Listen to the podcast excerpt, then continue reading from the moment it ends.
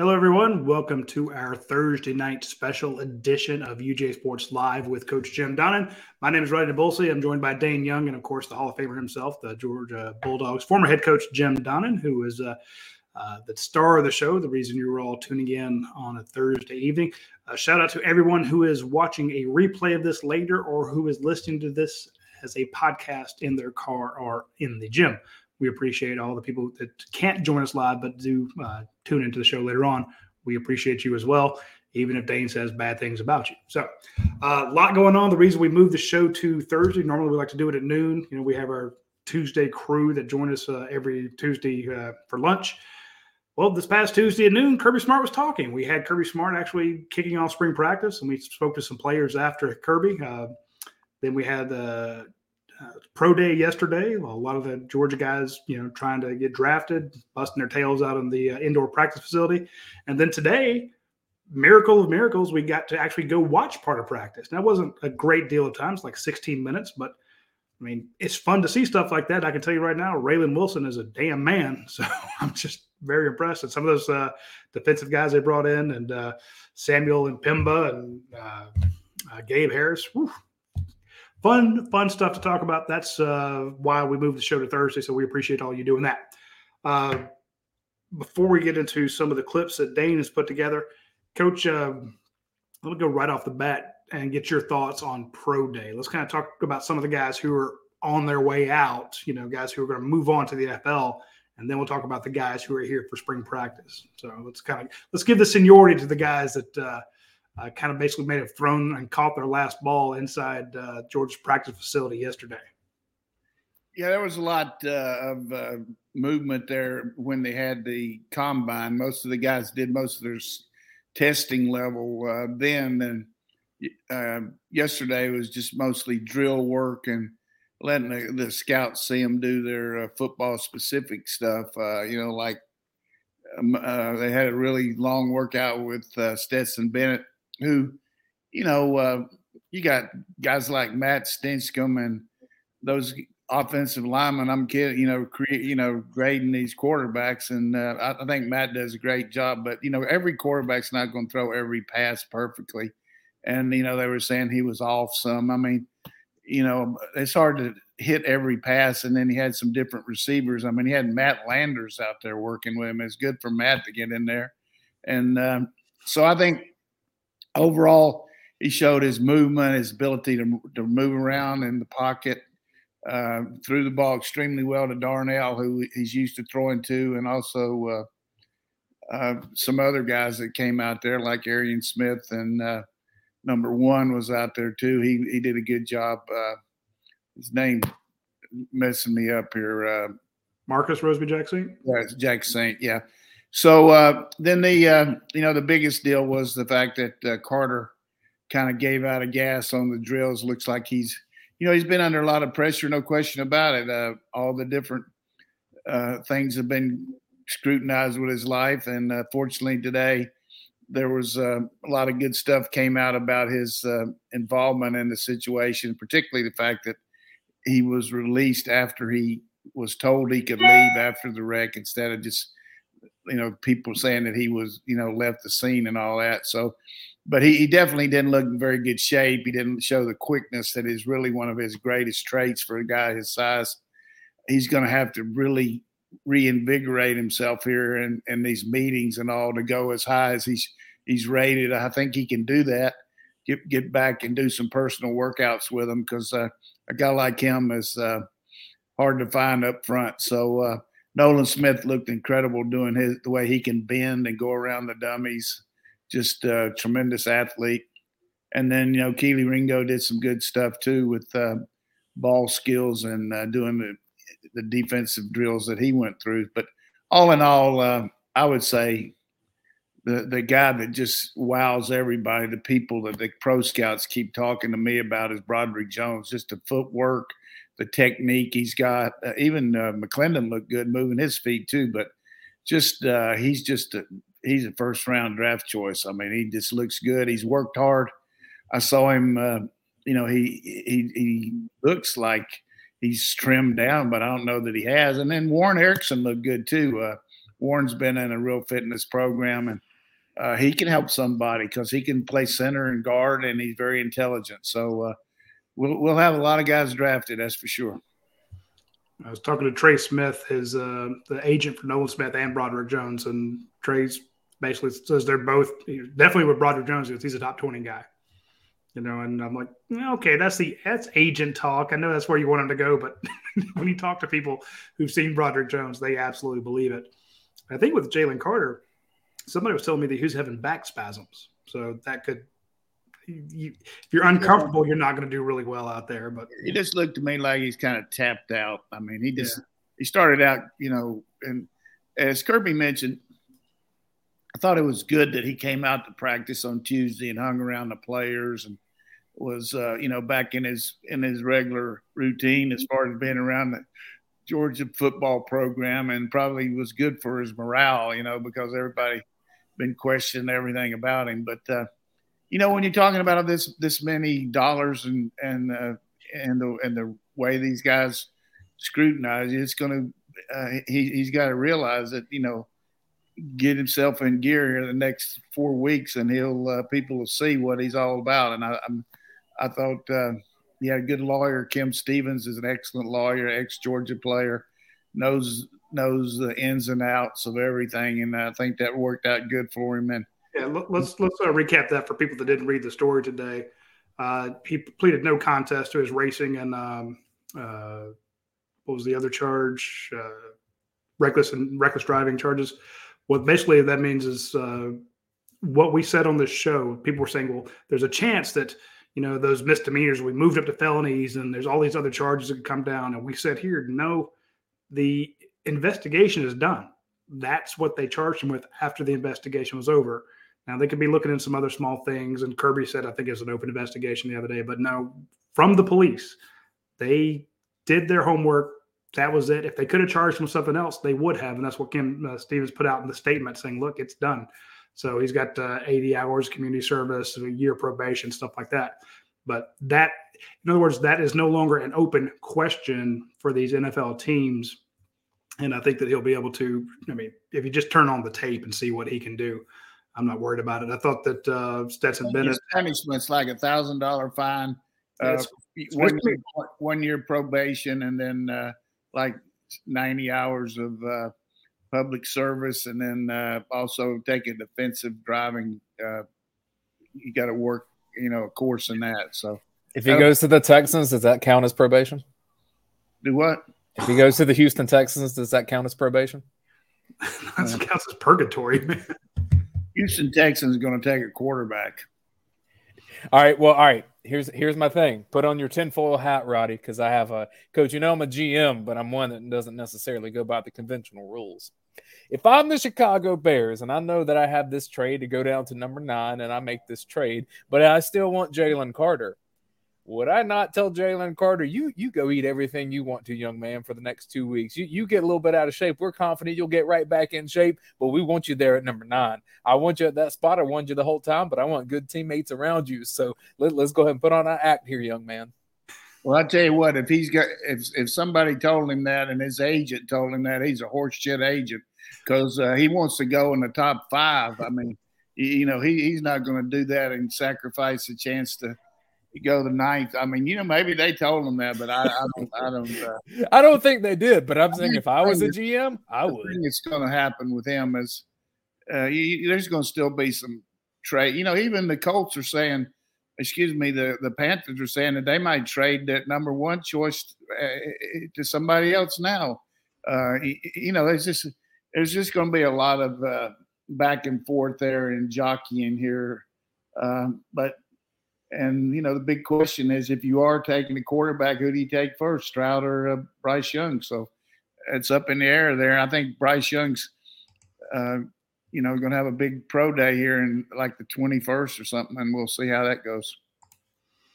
Yeah, I'm thinking if you're in the top five, the the, the difference between five and or two and three versus nine is almost uh, two million dollars.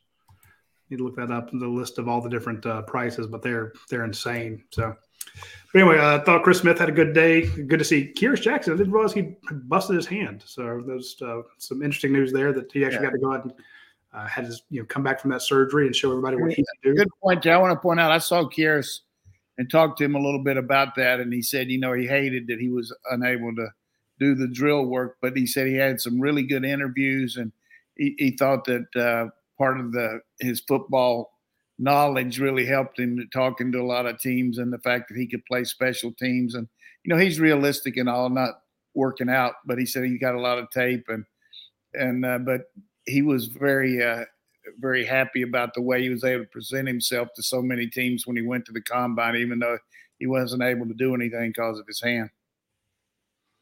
I thought that um, uh, Warren McClendon might may have turned a head or two, as you mentioned before, just showing what he could do. And the guy has been able to be, what is three year starter? Yeah, three years. Three years in the SEC at the highest level. He's taken on Hutchinson. He's taken on all these guys that everyone points to as you know top pass rushers and as few sacks as he's given up. I think them getting to see him in real life uh, made a difference there for him as well. So, anyway. I want to point out one other thing here because we have a chance to talk to these guys maybe a little more after they're out of here than when they're here and really kind of disclose it on the show. But I had a chance to talk to Chris Smith a little bit, and he said the one thing over and over that with everybody that he talked to was how much defensive knowledge he had playing in this system about where to align, how to read right. routes what to do. You know, we, we just have an intricate system that transmits to the pro level, and these guys don't have to train them that much mentally. Uh, you know, and the fact that he can cover as a safety, having played star too, uh, special teams. But he said, you know, over and over when we got on the blackboard or the whiteboard or whatever they use, he said, he said, boy, the training I got here was just invaluable. I think also that same you can say the same thing about playing Todd Monken for Kendall Milton and uh, uh, Darnell Washington.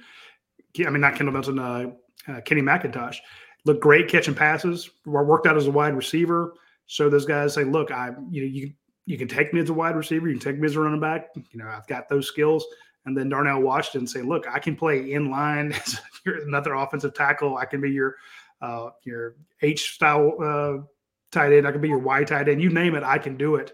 And I just think when you're and the fact that they had him, they shorted him a little bit at the NFL Combine, saying, you know, yeah, he's like six six or something like that. He's like, no, I'm a lot taller than that.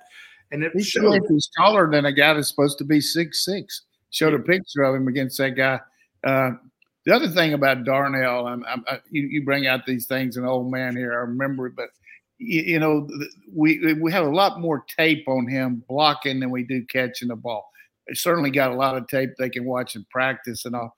But the two days that he worked out, the combine and yesterday, you could see his just uh, extreme ability to bend and, and use his hands and uh, use his body.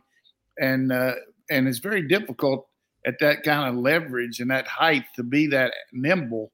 But he showed the ability that that a receiver does, but he's got that other other attribute that you just alluded to, Radi, about his blocking with his wingspan that just gives you another tackle. And uh, I, I, just think, uh, I mean, I know it. This guy is going to be maybe Mayer will get drafted before him from Notre Dame or the guy from Utah, but I, I see him as a he's going early. He just got too much potential uh, you know, you look at Gronkowski, way some of those big guys have just dominated football. You look at Kittle and all those guys, uh, and Kelce. I mean, that's that's the type of receiver he can be. He's just a, he's that kind of guy.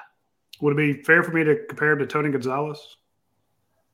Yeah, I mean, I Tony was a basketball player on grass. I mean, he played Cal. You know, he was a you know all Pac-10 basketball player, and when it was Pac-10, and but uh, Tony was very nimble too. But you know, it's a good good one. But uh, would it be fair for me to compare him to LeBron James? Yeah, he's LeBron's similar, but uh, I, I, can just tell you one thing. I wasn't out there long today. I just went over there to see one of my ex players' sons who's here for a recruiting visit. And uh, number 19 in your program, number one in your heart. Good Lord, it's not even fair. yeah, I saw him today. Darris Smith. Jesus. that kid just. Are you talking? I was talking about Brock Bowers. I was talking about Darris. Well, he's good on the other end, but he's got a lot to prove at 19. No, I mean, yeah. Well, the, the, we brought this up last week when the um, I was talking to the NFL coach, and he's you know he's like the NFL head coach, and he's asking me about Stetson. He's asking me about Darnell Washington. You know that was before Darnell did all his stuff, you know, and uh, Nolan had just gone had blown up, and he said, you know, I'm just now learning who all these guys are because you know they come out of the NFL schedule and that they're focused on those teams. But he turns to me and says, uh, or I said, the guy you need to know next year, coach, is Brock Bowers. He goes, Oh, I already know all about him. I checked to see if he could be drafted this year. so he was looking at how what year is he? So he was all over Brock Bowers and our man our man Radi giving the giving it down to the head coaches now. He's big time. Just you happen to run into him if you're in the right place, right time, man. That was just yeah. but it was funny. Well, the, he, he, said, I don't know who that, he, bit it, but he, he said, I don't know who he said, I don't know who that guy is from Dog Nation, but that guy right there is Radi Nabulsi. but uh, he he knows rivals, so uh, thank God I was wearing a rivals T-shirt, you know, or a rivals polo. But so, coach, it sounds like you have Georgia with four guaranteed first or virtually guaranteed first round picks, and then maybe if Ringo could be five. Yeah, I mean that's just I'm trying to be objective but realistic. The way Nolan tested, even though he didn't play a lot, you got to think he's going. Uh, Broderick I mean, people are starving for left tackles. I mean, Orlando Brown today, you know, they didn't franchise him with uh, with the uh, with the Chiefs with the Kansas City Chiefs. And uh, my daughter was talking to uh, Zac Taylor's mother today, and she told him she told her that he was going to uh, Cincinnati, and Paige wanted to one up me. He said, "You know, Orlando Brown's going to Cincinnati." Of course, I didn't want to tell her that I did that I already knew it. I said, "No, that's great." And she said, well, "I was talking to Julie Taylor, and she said they were really happy to get him. You know, OU tackle and all that." But uh, so, uh, but Orlando Brown, you know, was a good college player, but you know, he, I mean, when you look at Andrew Thomas and Broderick Jones and some of these guys we're putting out now, Salyer, I mean, those are good players. I remember going to see Orlando Brown back in the day, back in high school, and then think I went to see him at GMC too. Anyway, he's pretty good. Well, let's uh, turn the page a little bit and let's talk about some of the um, uh, guys who were on Georgia's team. We kind of shifted there, talking about uh, Brock Bowers and Darris Smith, and some. There's 21 newcomers on this football team right now. You know, ton of uh, 18 early enrollees, three transfers. Some other guys I don't even know who they are. That list uh, that they gave us was uh, loaded with a bunch of new guys. And again, we're only it's March. It's not like we're that far away from you know the championship game in January, but you can tell some of these guys have put on some weight, put on some muscle. It's a good looking football team, coach. They look they they look legit.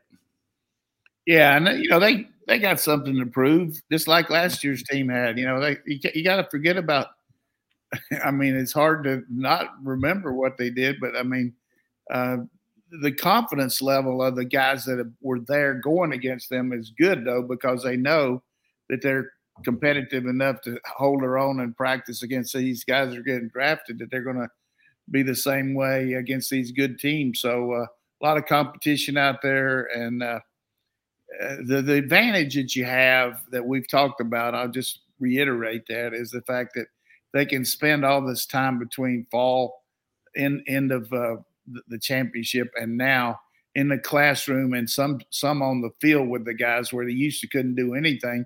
And the first time you actually had a meeting for spring practice was the first day, you know. So just a heck of a lot of stuff is in already installed, and the guys look like they know what they're doing so much better because you've got the mental part down. You know, instead of guys going the wrong way and dropping the snap, all those things that just chap your butt as a coach. You know, those things aren't happening because they've had a chance to filter through them and develop that kind of uh, uh, fundamental yeah. stuff. There's a chip on their shoulder. We saw that between uh, Gabe Harris and Pearce Spurlin already today. so those guys are uh, freshman head head buttings. There's some guys out there who are trying to make a name for themselves oh. early on. Uh, we have some clips that uh, Dayne put together for us, hearing from uh, some of the players that we spoke to on Tuesday, and uh, we also have a new offensive coordinator. We got Kirby Smart's thoughts on that. We'll have that real quick, but first, I want to talk about our friends over at uh, Prime Shrimp.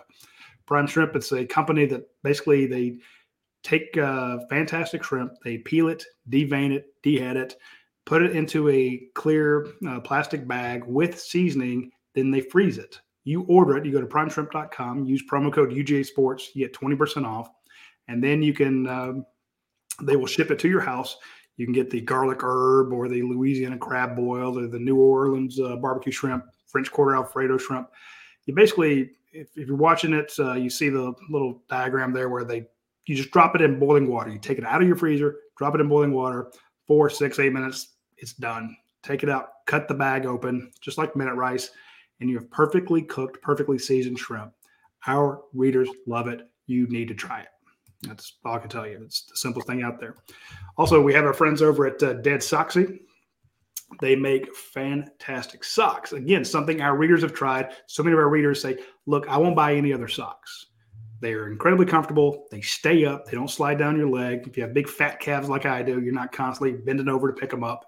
Uh, they're they don't have the little seam that you know if you got something on your toe and it bugs you, you won't have that issue. And they're red and black. They're lucky socks. I'm just saying they came on as a sponsor right before Georgia won back-to-back national titles. We said get your lucky socks. People bought lucky socks. Georgia's lost what one game, you know, in the regular season last two years. One uh, SEC championship loss, two losses, two years. I'm just saying, damn good socks. So try them out. Again, use promo code UGA Sports and get a discount there when you go to uh, uh. Before we go any further and discuss uh, more of spring football, we do need to give a shout out to Georgia's women's basketball team playing in the first round of the NCAA tournament tomorrow. That's at 1.30 against Florida State. Uh, wishing the dogs the best, the first postseason uh, game, NCAA tournament game for Coach Abe even if Georgia wins this game, I don't like their chances in the next game with Caitlin Clark in Iowa. If you get a chance to watch her play basketball and her range shooting at Iowa, it is kind of can't miss stuff with her at this point. Either way, let's see if Georgia can pull the upset and get to the Sweet 16. And I want to sh- give a shout out to the University of Florida for the first time in 40 some years. They had both teams, basketball, men's basketball, and, college, and their football teams both had a losing record. Congratulations, go Gators. I was curious where that was heading at first, and I was like, "This can't be real. This can't be a nice thing." like, did, did Coach lose a bet? hey, they they they roll me all the time, so I got to get on them. That's good. Hey, hey we're going to talk about that too. We got a big baseball series coming up with uh, South Carolina, and then uh, tennis women's team had to play today because of the weather, and then they play again uh, Sunday, but the men play Tennessee on Saturday. Anybody can come out there, even if you're not a tennis fan, you'd enjoy it. I mean, our our team's ranked in the top ten, and it's a big, big match. Uh, one o'clock Saturday. I love tennis. I got to get out there. We don't get to what we, uh, there. No, there's the team will be practicing on Saturday, but there is no media availability. Football. So, yeah, you don't you don't have to. Yeah, the football team is right, so you don't have to. You uh, Radi got 19 minutes today. However, I mean, how long did you get? Uh, 15 minutes. Hugh Freeze gave Auburn like have two good minutes. photo galleries up. Uh, we brought. They give you they give you a number, give you a numerical roster. Hell no. So I'm trying to figure out who's the number eight, number nine, number, number eight, four. Aguero, I think. Yeah, see, well, that would have helped me. I got who's number nine on defense? Nineteen is Bowers, Radi. Number nine, number nine on offense is Meek. Yeah, I know that, but I need nine on defense, and I need uh, eight on defense. I mean, uh, uh, four. Nope. Only thing I know is five is Rara and six is love it. so you see, uh, all the freshmen, all the newcomers, they don't have numbers for them. So that was a bit of a trying to pull them out. But uh, like I said, uh, seeing Darris Smith out there look good. Gabe Harris is a big boy. Samuel M'Pemba is a giant. Did you see 44? Yes, sir. Uh, he's the man.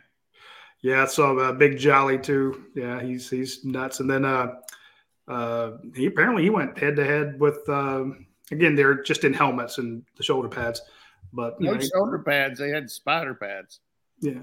Uh, they throw him right against the. Uh, he was going up against the Marius Mims yesterday, so they, they, these freshmen are thrown right to the fire. Gabe Harris was getting dogged today, uh, and he was he was sucking wind early in the practice there, and because uh, Chidera Uzo-Diribe does not run an easy practice. What's his number, Gabe Harris?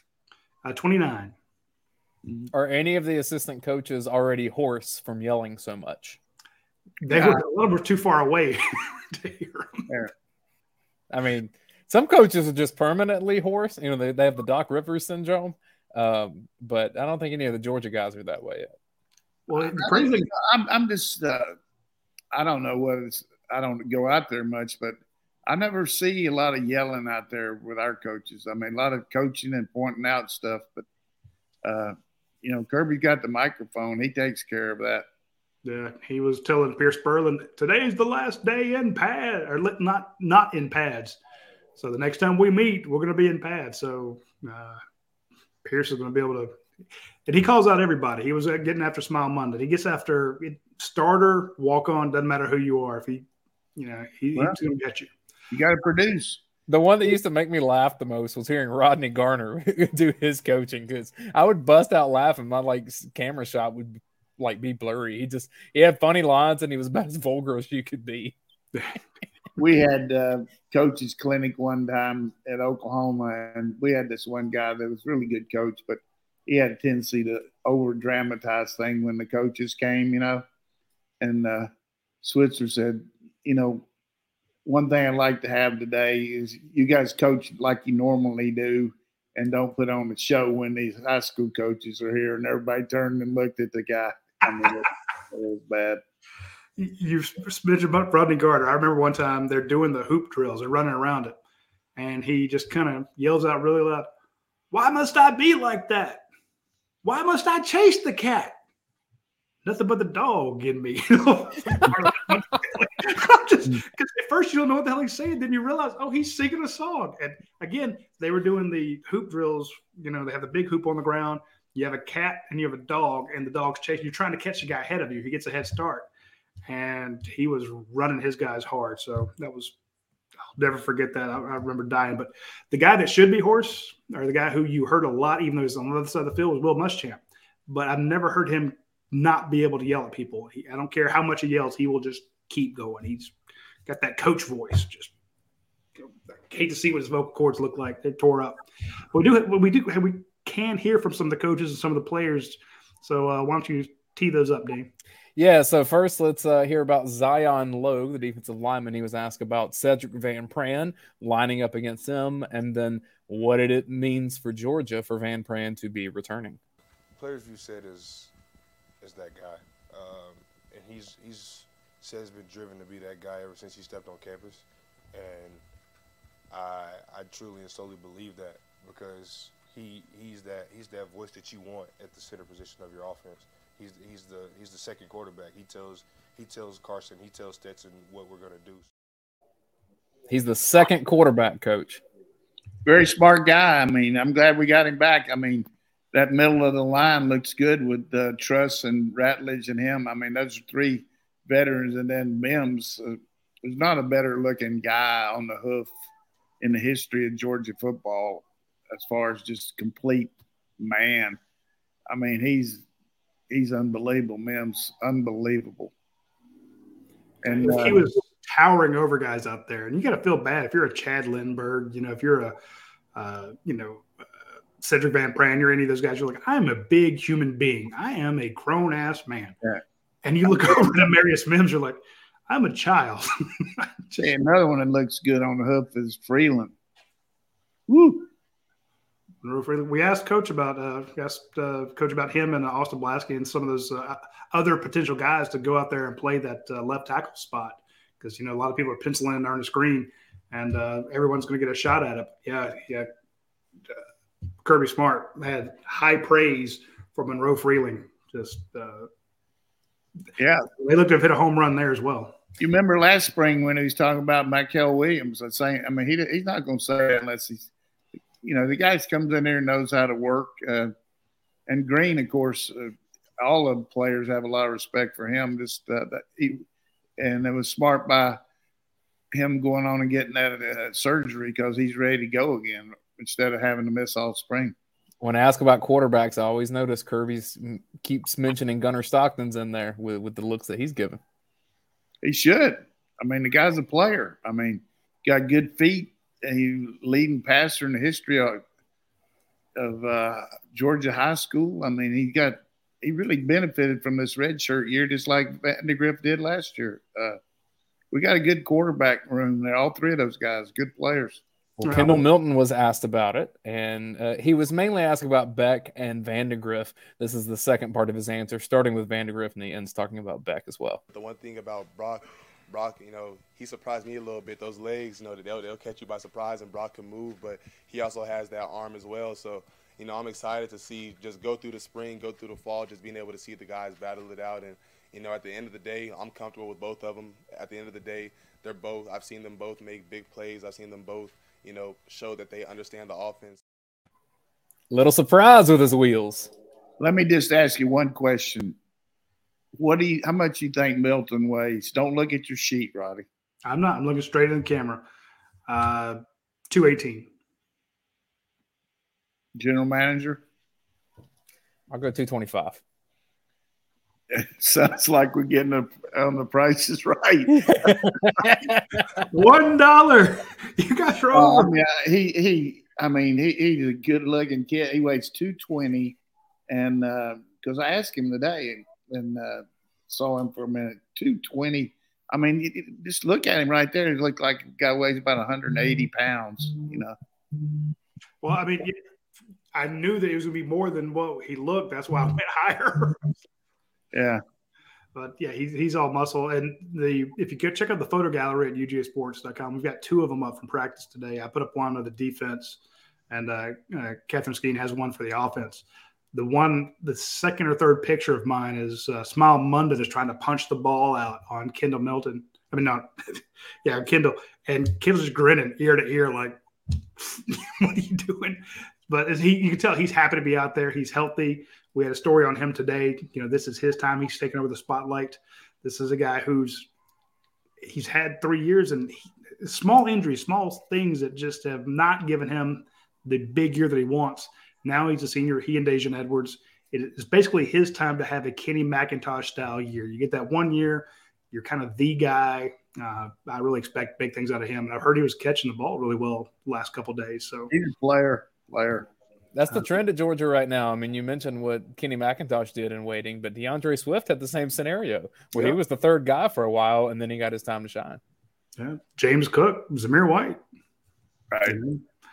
Uh, James Cook had that kind of big year. So it's, uh, and these, that's what they're telling them when they're being recruited. They're like, look, yeah, there are very few guys are saying you can come in and start as a true freshman. You know, they'll, they'll, they tell a guy that, they kind of mean it. Whereas we see a lot of guys being told that at different schools. And what happens after year one, year two, they're in the transfer portal. They're like, they promised this and didn't deliver. Georgia says, look, you got a chance to do this, but we've been recruiting really well. You can come learn behind these guys and then get your shots. And uh, that's what Kenny McIntosh actually said at the NFL uh, combine. He's like, look, I, I waited, but I knew that going in you know, because he mentioned all the guys who were on the team when he arrived. And he said, you know, these, they had some great backs there. And yeah, I was a little impatient, but it paid off. And he had his big year, and you know, now he's had a great pro day as well. You're supposed to name drop again and say you talked to an NFL coach last week that talked about James Cook being around uh, the NFL and being a Georgia guy. And then talked about, uh, I mean, you talked about Zamir White being up there. You start looking around the pros right now, though, and you just start seeing like all these different Georgia players that are featured at running back. And coach, I look at the roster at Georgia and I say, even if you go beyond the scholarship guys, a guy like Cash Jones would play in a ton of places across America. Yeah, and he special teams ace too. I mean, he he's back out there already. I mean, off of you know, he I think he broke his ankle. I'm not sure exactly. I don't think he had surgery on the knee or anything, but he's back out there. I mean, that guy is fast and he's tough and uh, he, he's a good player. I'll take Savon Clark too. Oh yeah, take him anywhere in the country. Let's go, Savon. Well, the decisions on these offensive personnel things are going to come down to Kirby Smart and Mike Bobo. And of course, Kirby Smart was asked, why did you promote Mike Bobo to offensive coordinator? And he cited uh, cohesion with the team, continuity. And I actually thought he had a pretty good reason that a lot of people didn't consider beforehand in this discussion. Kirby was ready for this one. And I thought it was important to keep that dynamic in the room set because we weren't losing multiple coaches. Um, I think Mike has grown a lot since he went out to Colorado State from the time he spent here. Uh, you know, I went against him at South Carolina. I went against him at Auburn, which gave me ultimate confidence that he would get this job done. You know, we played them with probably the most talented defense that I've been a part of, and they went on a 16-play drive uh, there at Auburn against us in the opening drive of the game, and just got a lot of confidence in his leadership skills and, and what he'll be able to do offensively. Good point. And then uh, you know they came within the Nats, but Nats ass kicking uh, Alabama that year. Uh, the one year Mike was the coordinator, and good scheme on them all day. And uh, Cadillac Williams hadn't run out of bounds. They probably would have won that game. But uh, you know, I think uh, it's always thank Bigsby. Thank yeah, Cadillac was coaching him to run out of bounds. um, my bad.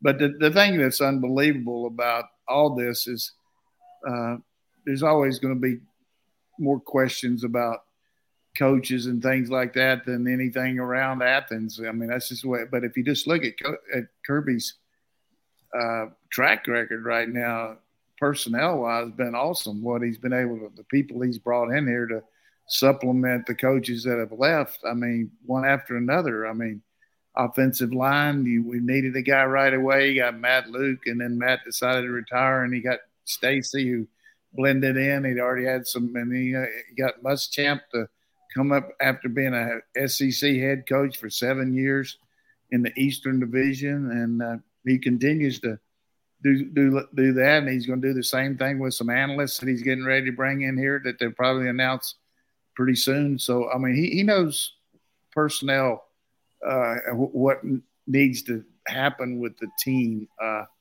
and uh, talking to recruits that uh, occasionally, like I do, or see them, uh, the one thing that is overwhelming is is the depth of personnel that take care of the kids here, whether it's nutrition, strength and conditioning, academic, which is number one, just the whole process. There, there we got five star people in those roles, and uh, that that helps create a morale base. If a guy's happy going to class and what he's eating and the equipment he's wearing and the treatment he's getting in the training room and those are all things that are are not negatives, you know. Uh, and it's hard enough to win your job as a football player if you're not happy in the other areas. It's very difficult. So uh, we got really good staff here. I thought that his, you know, when he was talking about Mike Bobo, he mentioned, you know, he's not the same guy that he was when he was here. He's been a head coach. He's coach, you know, he's been offensive coordinator at two SEC teams, and it's uh, it's funny. In any other business, if you work at a place, then you leave and come back, you're usually thought of. Uh, they're given credit for having expanded your talent, you know, your skill base by going somewhere else and coaching in a, or you know, learning a different, even if it's a different branch within the same company. You know, you were in, you did it in a different town with different dynamics, and I think a lot of people are not are giving Mike Bobo short shrift and I, when I look at what a lot of the fans love about Kirby is the way he loves his team, the way he loves this program. This is where he went to school. He fights for Georgia. That damn, that's that's Mike Bobo too. So I'm just gonna say that Mike Bobo is gonna give you his all to win on on Saturday, plus recruiting and developing and you know game planning. Because who would who wants to win more than Mike Bobo for Georgia? Nobody. So again, I thought, I, thought I, I may not get along, but I respect him. I thought another point Kirby brought out was the cohesiveness of the staff, the fact that uh, the history that that staff has together with uh, Coach Mack and Searels and Hartley have all been with Bobo in previous stints. So that's a good point. Uh, that they know the intricacies of this offense through Monken, but also what they anything that he might want to add. They've already worked, and then of course Coach McGee has been around here, and and his his involvement in the overall program cannot be uh, shortchanged. I mean, this guy is a dynamo as far as uh, the way that these players look up to him for counsel. Uh, I'm talking about not just the backs, everybody. I mean, he is a very highly respected guy that that that these that the players know is going to be hard on them, but at the same time, he's going to uh, have their best interest. And uh, he's just a, a really good uh, mentor for a lot of guys that he doesn't specifically coach. But uh, I just hope I hate. I know he's going to probably become a head coach here, but and I would never begrudge him that. I just hope he can keep on trucking like it is because it's pretty impressive the way he he has the the, the kind of the character of the uh, you know he know he's got a good feel for the team. Yeah, very good feel for what needs to be you know.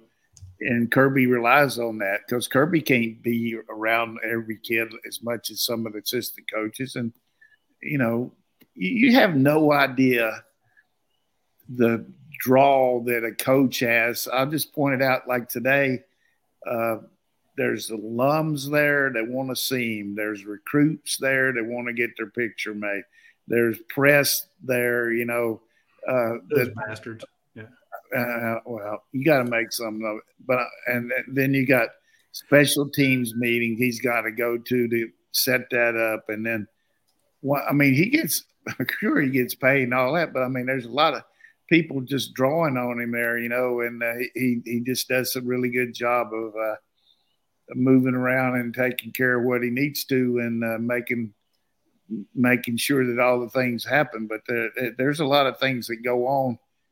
Uh, you know, like a CEO of a company uh, has to be involved in so many things, but uh, Kirby is more hands-on coach as a head coach than most guys that, that I would go out and watch when I did TV and all. And uh, as we've said many times, he's one of the few guys that can uh, do uh, coach every position. Though he's got that ability. I, I, mean, I think I could coach most of them. Offensive line, maybe I wouldn't do as good, but uh, he could, he could coach them all, plus the special teams too.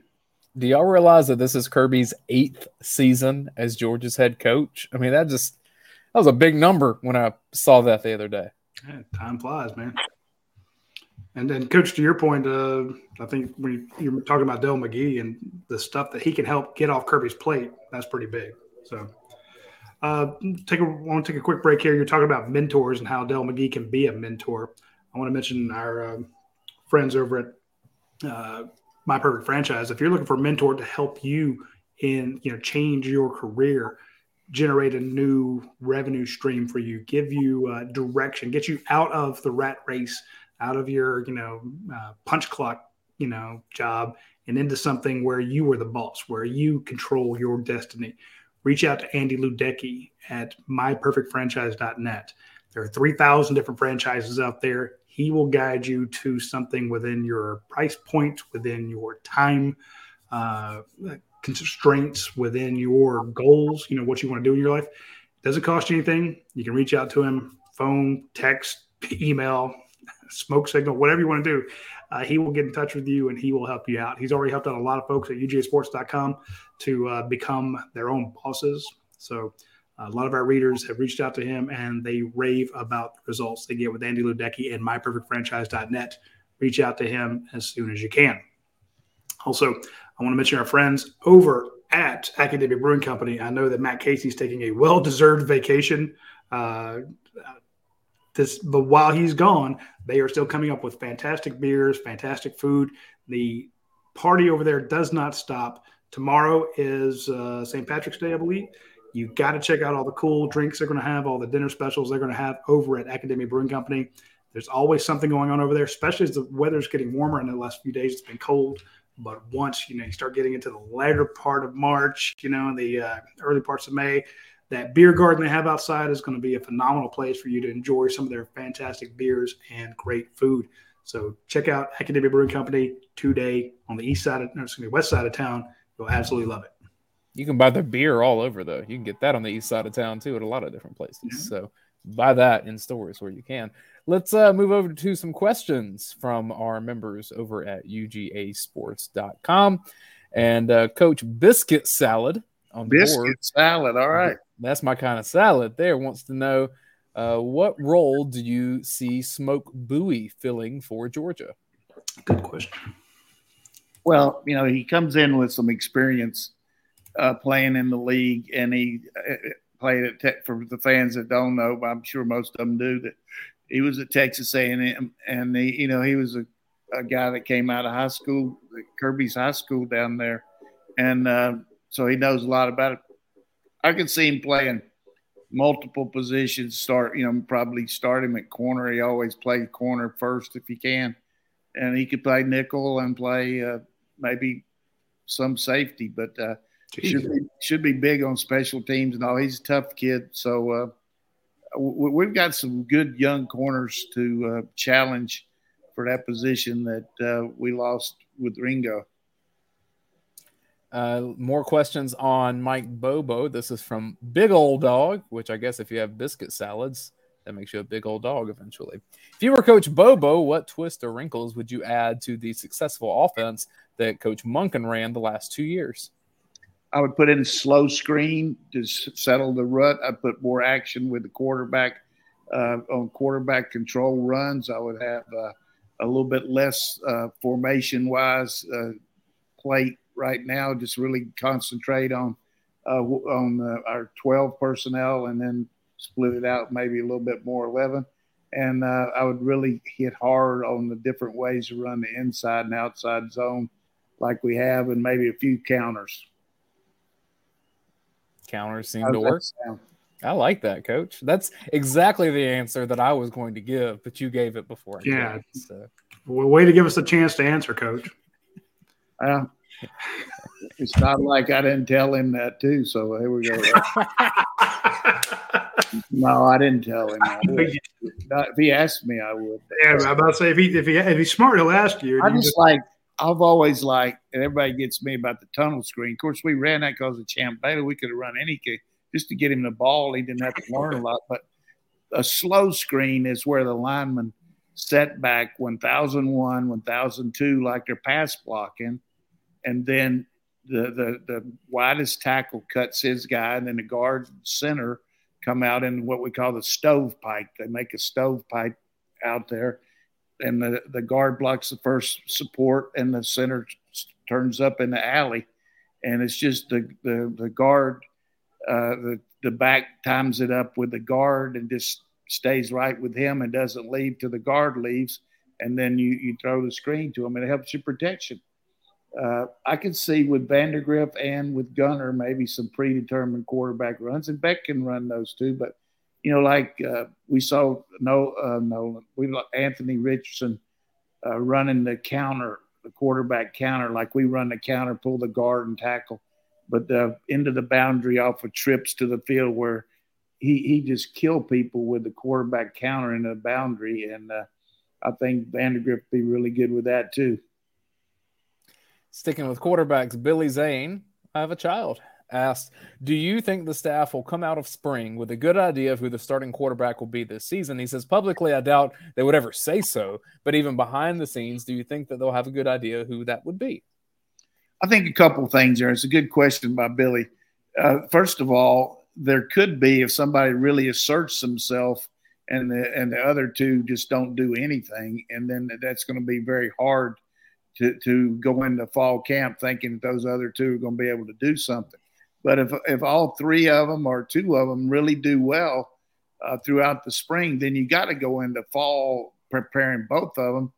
Not only because find out which one of them can do the best, but also because of injury. But there's a real uh, competitive situation there. The first team guy is going against the first team defense all the time, and the second team guy is going against the second team defense.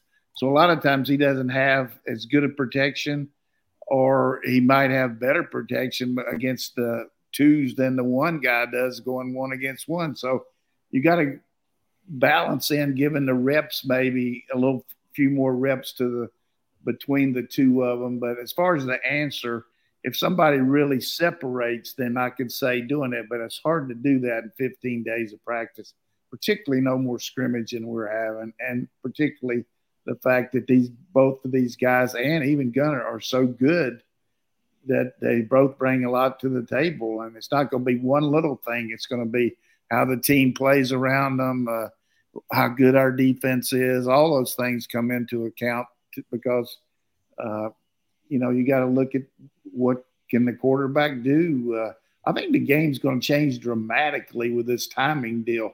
If you get behind somebody, it's going to be hard to catch up if you're down, which probably not going to happen with us. But you get down two touchdowns and the clock's not stopping for first downs, and, and you know all of a sudden uh, the team's really running that clock. I mean, you you're going to have a hard time coming back. So uh, you better have a quarterback that's going to take care of the football, is going to do a good job decision making. I, I remember Kirby talking about what it was it about Stetson that he felt like he really improved on decision making, you know. And I, and I watch these high school games. Uh, a, a high school coach puts his job on the line on Friday night based on a 16, 17, 18 year old kid, how he's going to make decisions – out there when the band's playing. The same thing's true with college quarterbacks. Uh, not so much what you do, what you should do right, but what you don't do wrong. I mean, that those are killers. I want to. I'll defend Kirby here for one second because he always drives me crazy when he's got an injured player. The guy's got a broken ankle, and he's like, "Oh, he's he's day to day," you know, or he could have gone back in. I'm like, he was missing his head. He couldn't have gone back in, but you know, so sometimes Kirby does coach speak, but he's been asked a lot of time, a lot of questions about the quarterback situation. I don't think he's giving us coach speak because he's asked specifically, "Will you name one?" He's like, "I just don't think we have enough practice time to name one." We'll we'll learn a lot more in the 23 practices prior to a game. And he mentioned exactly what you did, Coach. You know, there's only so many times I get to put pads on. Of course, you're never hitting a quarterback, but you're still going live you know your whole team. You got two scrimmages that you know, and plus G Day just doesn't have enough time. And he's also asked, you know, people are trying to. That's our job is to kind of dig. You know, what about this quarterback versus that quarterback? And he said, look, we got three really good quarterbacks, and I he told us his conversation with Todd Monken. And Todd Monken's like, you got three really good quarterbacks. So as much as I give Kirby shit about the fact that he uses, excuse my language, uh, coach speak sometimes, I think he's being honest with us when he talks about this quarterback situation, saying we don't have enough time in these practices to really lock in on one guy. And he was asked point blank, would in a perfect world, what would you like? He's like, I like my quarterback to be the starter from last year, you know, a guy who's had a year of experience. And I, we, don't, we, don't, we don't have that, but we got three good guys. So we all want the answer, but they don't have. The other thing that that the fans need to take into account is between the end of spring practice and the, the first of practice in August, uh, volumes and volumes of seven on seven, of meeting time with yeah. coaches, getting more familiar with Coach Bobo and whoever the analysts are that are helping too. I, I think it's just uh, you could probably stick a fork in one of those quarterbacks right away if you all of a sudden you name a guy. Uh, but he, he, probably should have one stuck in him if he doesn't do good enough to, to win the job in the spring.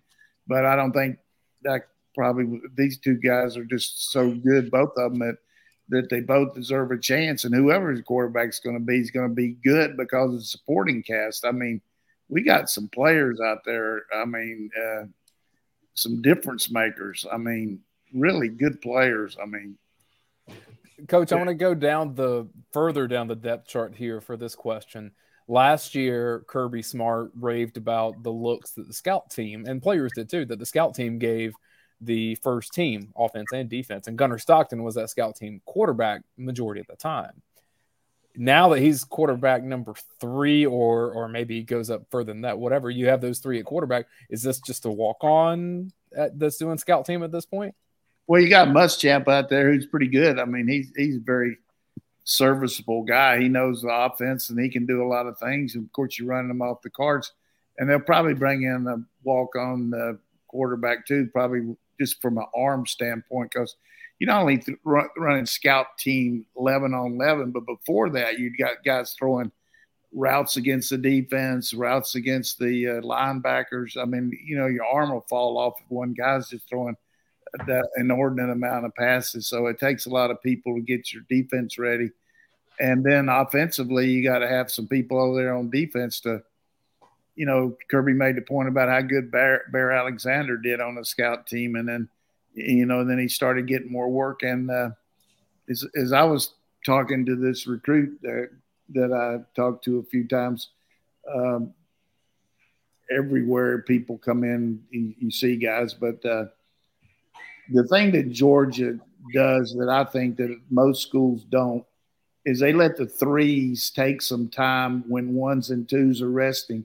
And they really look at these guys. And it might take a little bit away from your preparation for the other team but uh, and it's a little easier to do it when you're playing Vanderbilt or South Carolina or somebody like that instead of Alabama but uh, those threes really get are a lot better now coming into spring practice for all the work they've had, even if it's 12 plays a week, they've gotten those, and the coaches know about what to work on with those guys. You know, uh, uh, really impressive uh, the fact that they they give a little bit, as I say, Rob and Peter to pay Paul. Really, seriously, they that's what they do, and these guys are ready. And uh, I had another uh, family tell me that you know they came in here for a visit and uh, they were just amazed that when they sat down in a meeting with the position coach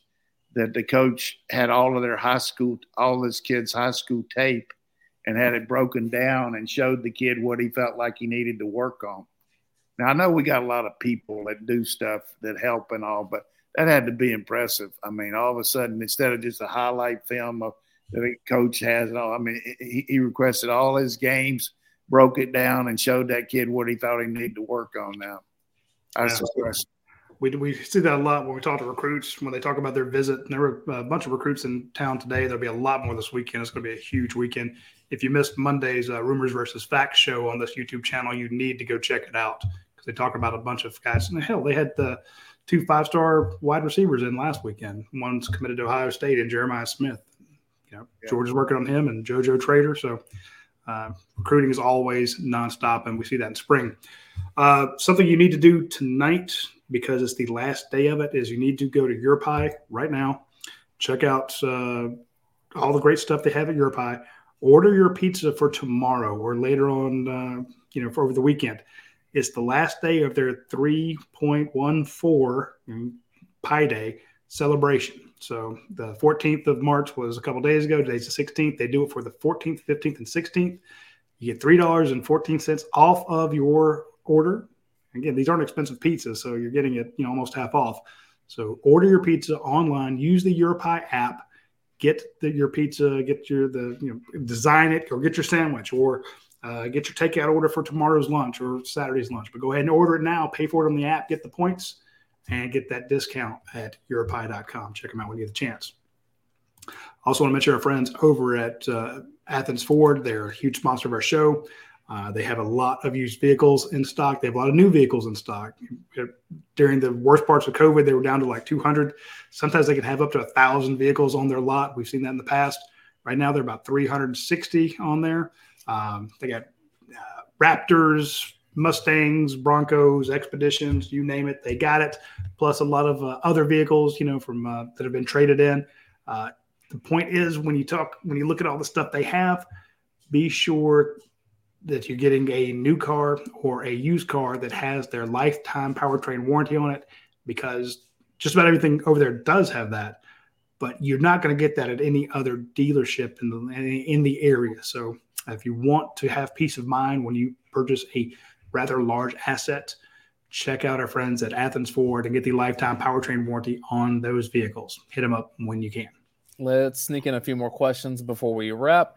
Uh, Go Dogs 1371 says, Coach, which position is the most deceiving regarding forecasting a young player's ability? Which position's trickiest? Ooh, that's a good question. Oh, punter. I, you know, place kicker's tough. uh, just the pressure part of it. But you know, he's talking about offense or defense. Uh, you, you, just have to say quarterback because you just don't know how guys are going to react coming in, and uh, with all the different things they got to do to be a quarterback. So uh, I tell you what the what the you know what the real definition of an optimist is. I just watched this guy about an hour ago from Oral Roberts playing Duke, and they were down 18 in the first half, and they interviewed him over there in between on the timeout. And the only thing he said is, "We're going to be okay." They just got beat by 24. But I thought it was pretty good. So uh, that's what you. I mean, of all the things you're going to say, we're going to be okay. I guess he figured Oral Roberts is going to come in there and pray for him or something. I don't know. Uh, Jerry Dogs fan says that Nick Saban will be the first to complain about the clock not stopping. Yeah, Nick Nick didn't like the new schedule, but uh, hey, but uh, I think they got you know had to do something to speed the game up. I'm just telling you, it's going to be hard for teams to come back. It's I mean you know because you know you talk about running the clock out. It's easy to do, a lot easier if it's not ever. I mean, you're going to have to use the timeouts to stop it uh, if you want to get the ball back or just get them off the field. But it's going to be a different different deal there. Howard Eubanks asked, uh, "Who becomes the receiving running back taking McIntosh's place? Would it be Andrew Paul when he's healthy?" I think Paul really brings a lot to the table. I said that last week, but uh, you know Milton's really got good ball skills. So does Edwards has uh, has gotten better. You know he's played so much as just a, a scat back running back, but uh, and all these guys get good coaching there. They do a lot of ball drills, uh, ball machine. They work on their hands, their routes. Uh, this this is the best place around to teach you how to be a pro back because you got to go against linebackers like Nakobe Dean and uh, Roquan Smith. I mean, that's the kind of guys you're playing against in the NFL. So uh, you, you better be able to run a route. You just can't say go out there and run a uh, JoJo route. You got to show them how to do it. Do, do a two step move. Use your head. Get your head around first. You know, a lot of guys don't realize that to catch the ball, the first thing you got to do is locate it and know where the quarterback's launching it. You know, all of a sudden you look up and quarterback's rolling out, and you think he's right there where he's under center. There's a lot of things to take in mind about catching the ball besides just saying, you know, good hands. You got to be able to have the nuances of it. Final question of the night, and this is one that is prefaced as a joke. It's from Christy. This is a little cheeky. She says, Will Bobo end up running the damn ball? yes. Uh, I hope that he doesn't have to run it, but uh, uh, uh I think uh, nothing run wrong with running the ball, as far as I'm concerned. Uh, you just got to have a balanced attack, and the way college football is now, based on the multiple defenses people run and the, different looks you get. You got to take what they give you, and uh, so there'll be games where we run the ball where people think we should be throwing, and vice versa. But uh, I think we'll have a very explosive offense. I mean, uh, I don't think we're going to miss a beat there. I'm just thinking, whoever you have a quarterback, he can turn around and uh, like I thought it was a good question. Who's the the receiving running back? I mean, Kendall Milton can catch, Daijun Edwards can catch, Andrew Paul, who's being held out this spring. We won't get to see him a whole lot. He, he's going to do some stuff, but he'll be kind of new to it. Heck, even uh, Robinson actually caught a pass or two. He can, he can catch, and uh, this new guy, uh, Zero, he can catch it too. Yeah, so you got that. Then you look over there, you got number 19, you got big Brock Bowers to throw to, you got Ladd McConkey on the side, Marcus Rosemy, Jacksaint as a possibility. We saw Rara Thomas today, Dominic Lovett, one of the most you know prolific guys in the SEC last uh, year. Like okay, uh, yeah, tight ends, wide receivers. Four. Yeah, I mentioned. Just, uh, oh, Arian Smith. The last thing we saw at practice today, as we're walking out, you know, they're shooing us. Come on, let's go, let's go.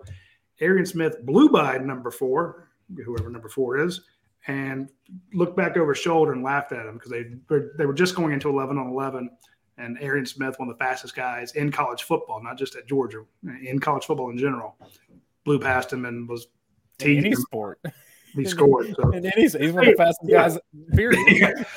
yeah, 10 1 6. Uh, yeah. Talking about four, Oscar Delp brings you a guy that's really matured last year, had a lot of practice time in the spring, and now did well in the fall. Delp and Luckie, I'm just telling you, both of those guys would any place in the country would be playing number one tight end. I, I think you got Brock out there, but I'm really fired up about both those guys. And then Spurlin too. I mean, just yeah. uh, Hartley just keeps bringing them in. He keeps keeps on. I don't know what's going to happen with Deuce Robinson, but uh, but you know, you just talk about our offensive line is just physical looking and can make things happen. And, and the thing that I always look for early on with any offense as an offensive coach more than defense is how do you look? How do you present yourself coming out of the huddle, lining up at the line of scrimmage? Do you have good splits? Do you have, do you get do you line up perfectly like you're supposed to? Because you should. You don't have to do the defense doesn't make you do anything there. So you should always have a perfect stance. You should line up uh, uh, uh, in line with the football, and you should know what your assignment is, and then it becomes football. But you know, if you come out of there and you everybody's looking around, what's the play on? Who's supposed to? You're looking at the Grantham calls there, where everybody's holding their hands up in there because they don't know what to do uh, on defense. Offensively, you got to look like you. You know, we used to practice the quarterback in quarterback camps, showing them how to come out of the huddle like you like you look like Tom Brady walking up to the line, looking around, and the other team sees it. Hey, this guy looks like a quarterback as compared to somebody walking the line with their head down and and saying their snap count like they're afraid of it or something, you know. And I just think that we do a great job of making our kids uh, not lose. Yeah. Not being offside, uh, stupid penalties uh, you know, we, we, we do a good job on that on the, with the multitude of motions that we have and the shifts. You, you, I don't think anybody on the site could say, write a note to Radi or Dayne and look like our team ever looks like they don't know what they're doing. I just well, don't see that. Well, what I said earlier in the show, I've said the, the way this team looks, and I will I, I want to echo what you said uh, about that when they come out of the huddle – I've been doing this will be my 30th year covering UGA football. I started in 93, and there have been years when they come out of the huddle, you know, lining up against an Alabama or Florida team, they, they were beat. They were already beat before they got there. But when these guys spin around and it's, you know, Warren McClendon, uh, Broderick Jones, Sedrick Van Pran, Truss, you know, Tate Ratledge, they turn around. It's just this wall of humanity, and they march up almost like a damn drill team you know, they look like you see these guys when they drill, it's that precision and that uh, confidence when they walk up to the line. Then you got the tight ends over there. In your head, you're a little bit like these guys know what the hell they're doing. Now they're two-time champs. So in your head, there's that. There's always that intimidation factor. Alabama had it for years. You know, Clemson had it there for a little while. Ohio State's had it. Oklahoma's had it. You know, some of the, the big teams. You know, when they're when you know they're going to be really good Georgia has that now, and it's not it's not just the size of these guys; it's the way they carry themselves, knowing that you know we've got confidence across the board, and you know you you're playing from behind, even though the score is zero zero, because the way, as you mentioned, coach, the way they come out of the huddle, the way the defense is flying around, the defense is constantly confused. You know, I mean, you, a guy might be out of place, you might beat him on a deep ball or something, but it's not over and over and over again. And this is not something I've seen in my 30 years of covering ball. The last two years, last three years, this is this is a different era. So Hey, the Auburn Tigers men's basketball team just closed out Iowa, so that is four and zero oh to start out for the SEC. Alabama through, Missouri through, Arkansas through, and now Auburn through with uh, Tennessee and Texas A&M on deck. How about Virginia Wahoos go down again in the first round? I mean, Good thing they won the national championship in 2019. Arizona down too. I mean, go Princeton. Furman, Furman Purple Paladins. I couldn't believe that he just, the Virginia guy just threw the ball. I mean, I guess he thought the time might expire, but he didn't throw it as far as he thought he did. Even though it was going to be backcourt, wasn't it? Let me ask you this: Do you know who the guy from uh, Furman that scored 100 points against Newberry was? I have no idea anything you just said. This should have been in one of Dayne's cheating uh, trivia contests. Frank well, that's why I'm the host and not, not Frank Selvy. Frank Selvy, and you know who the other guy to score 100 points in a college game? Everybody knows about Wilt Chamberlain scoring 100 points at Hershey, Pennsylvania in that game when they beat. But you know the other person scored 100 points? I do not. Played, and it's not Rio. They call it Rio. Who played for Rio Grande up there in Ohio, in the West Virginia Ohio League. His name was Bevo Francis. So Frank Selvy and Bevo Francis scored 100 points in the game. Jeez. Most teams never do that in a season. that's, that's, that's absolutely yeah, that's pretty bad. I got to come up with some trivia here, but uh, I, I can bring back the game next week if y'all want. I'll just tell you about. Coach bring back jokes instead of that game. I keep getting my ass kicked in that game.